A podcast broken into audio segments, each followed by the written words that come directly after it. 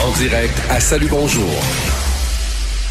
Et d'ailleurs, on en parle avec Philippe Vincent euh, à Cube Radio. Philippe Vincent, euh, la vérificatrice nous a appris qu'on avait carrément dépensé du côté du gouvernement du Québec un milliard de trop au début de la pandémie parce qu'on était en mode panique, on n'était pas prêt. Oui, parce qu'on n'avait pas de réserve, parce qu'on n'avait pas de fournisseurs non plus qui étaient capables de nous euh, fournir des masques, des blouses de protection, des gants et autres.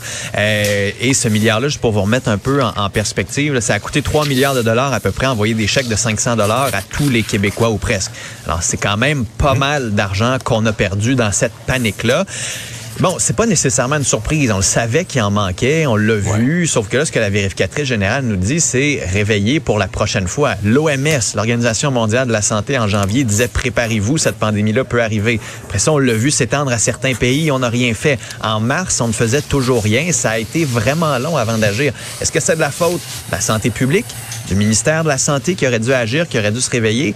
L'important, c'est pas nécessairement de trouver le coupable aujourd'hui, c'est surtout de trouver le responsable pour que la prochaine fois que ça arrive, on puisse être en mesure de régler la situation. J'entendais François Legault hier dire, bon, mais faut pas réécrire l'histoire. Euh, la deuxième vague, ça a mieux été, on l'a mieux fait. C'est vrai. Mais quand j'entends après ça ces ministres dire au début de la pandémie pour les CHSLD, on le savait, c'est de la faute des CIUS. Nous, on l'a dit au CHSLD.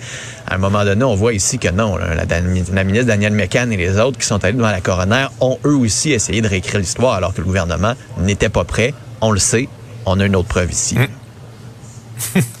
Parlons du débat conservateur d'hier soir à Edmonton. Euh, ça a fait des flamèches. Pierre Poilievre, encore une fois, qui était comme le, le paratonnerre de tous les autres. Oui, ben avec raison. Puis on, s'entend, Georges, ça a fait des flamèches, ça n'a pas fait des feux d'artifice comme le dernier débat. C'était beaucoup plus doux. On a posé des questions comme quel genre de livre lisez-vous, quelle musique écoutez-vous? On avait des petits, des petites réponses ici. la dernière fois, c'était vraiment un combat de rue. Là, on avait plus un spectacle de karaté où chacun faisait ses katas. Par contre, Pierre Poilievre, qui, à cause de ses conseils d'acheter des crypto-monnaies pour pouvoir lutter contre ben l'inflation. Hier, il a annoncé qu'il allait renvoyer le gouverneur de la Banque du Canada comme si c'était avec Justin Trudeau les deux seuls responsables, comme s'il n'y avait pas de guerre en Russie et en Ukraine qui faisait augmenter le prix du pétrole, comme s'il n'y avait pas des gros problèmes avec les chaînes d'approvisionnement. On est vraiment dans des solutions très simplistes. Ben là, tous les candidats se sont attaqués à lui. On l'a attaqué aussi sur l'avortement. On a essayé de sortir les mots de la bouche. Je suis pro-choix ou je suis anti-avortement. Il ne l'a pas dit. Il dit je suis pour la liberté de choix. Donc, il joue encore ici sur une ligne, essaie de s'en sortir sans trop se mettre à dos une partie de son parti.